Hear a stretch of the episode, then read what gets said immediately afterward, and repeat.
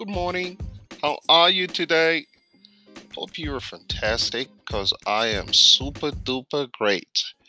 So, we're carrying on from the conversation we had the other day on how to be, why you should become a millionaire, or rather, how to become a millionaire. We did part one, and part two is here today. So, the conversation is pretty much simple have to realize that uh, being an entrepreneur, like I did indicate in the previous uh, podcast, it is not necessarily about making you rich.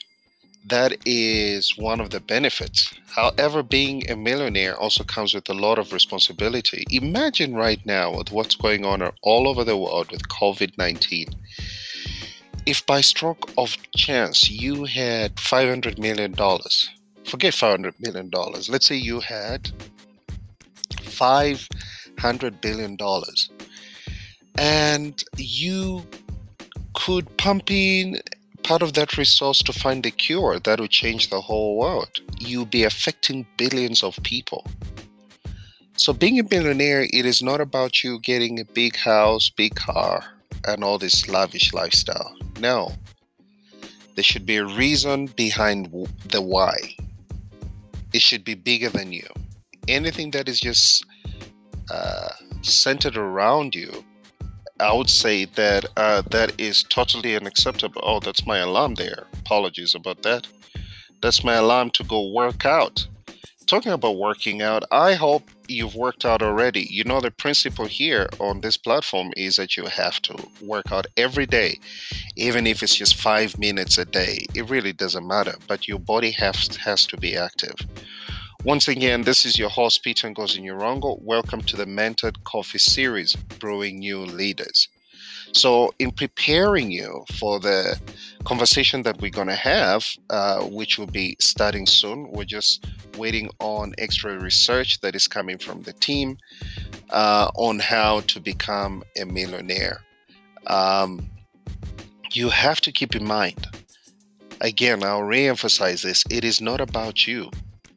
And also, on the journey on becoming uh, a millionaire, uh, have this thing in mind be as prepared as much as possible to fail. Allow yourself to fail without judging yourself and fully understand that it is part of the process. Failure is a process, it is not a destination.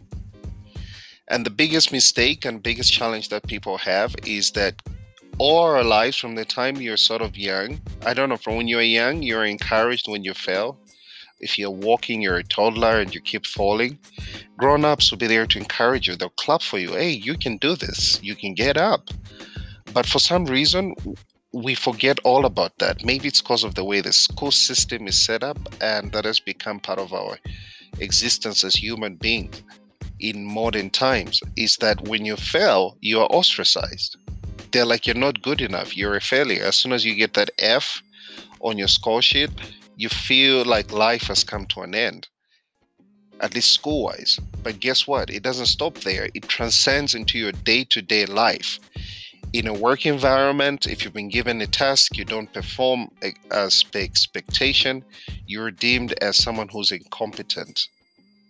And so we've put ourselves in a competitive mode where we're trying to outdo each other. That in itself is not a bad thing because competition brings out the best but at the same time, it sort of prescribes to the notion that anyone who doesn't uh, fulfill certain things that are deemed as so called failure, then they won't amount to much.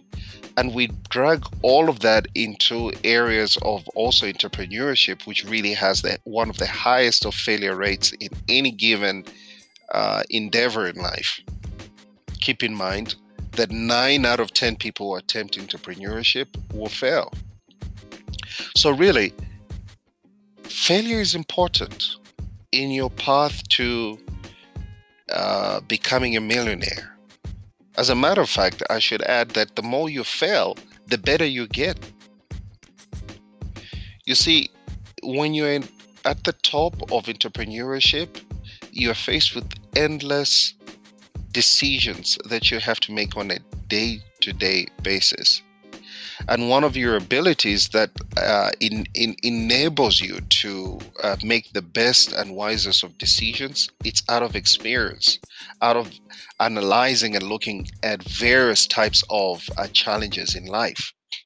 That when you are faced in the midst of the storm, you can make quick decisions. And some of them you'll be like, oh, I know what to do there because I've been through A, B, C, D.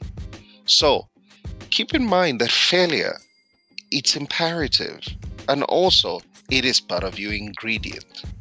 Look forward to failing as often as you can. You may start off with a business, it may fail. Well and good, start another. Or if it's the same one, ask people who are in the same industry or study them and understand how they achieved it, how they got to where they are. And as you do that, you will improve yourself, you will feel better about yourself, you will feel good about uh, your decision making process with time. Believe me, every millionaire sometimes wants to get their own head and bash it against the wall and say, You're a fool, you should have thought better. But guess what? They get back up again. And with time, when you fail, you actually look forward to it. You're like, Look, where is the lesson in this? How can I become a better person? And that's another thing about becoming a better person when you're taking a path on entrepreneurship. It builds you and helps you not just to run good and successful businesses, but guess what? It helps you becoming a better person. You have a certain level of confidence, you have a certain level of optimism that very few people have. You see challenges and you look at them differently. You always be a hyped up person too. Look, like I said, it won't be easy, but believe me, it'll be more than worth it. That when you look back, you ask yourself, why didn't I start this journey? early. I'm talking about the journey. The journey is more important than the destination, like I said moments ago, which is a destination, being a millionaire. But the journey, the lessons that you learn, the person that you become, and how it builds you is absolutely more important. So, carry on again as part of the preparation conversation on how to become a millionaire. Okay, so uh, we'll have this conversation again, I think, uh, tomorrow and the other day. And then hopefully my team would have come back with some research, uh, you know, on why you need to become a millionaire. You, you, you, you know, on how to become a millionaire, but really what I'm covering now is why you need to be a millionaire, the why behind the how. Okay, so that's our focus why you need to become a millionaire, why become a millionaire, as the title is. And then once we cover that, then we get straight into how to become a millionaire. So once again, this has been your host, Peter Ngozi I look forward to catching up with you guys again tomorrow.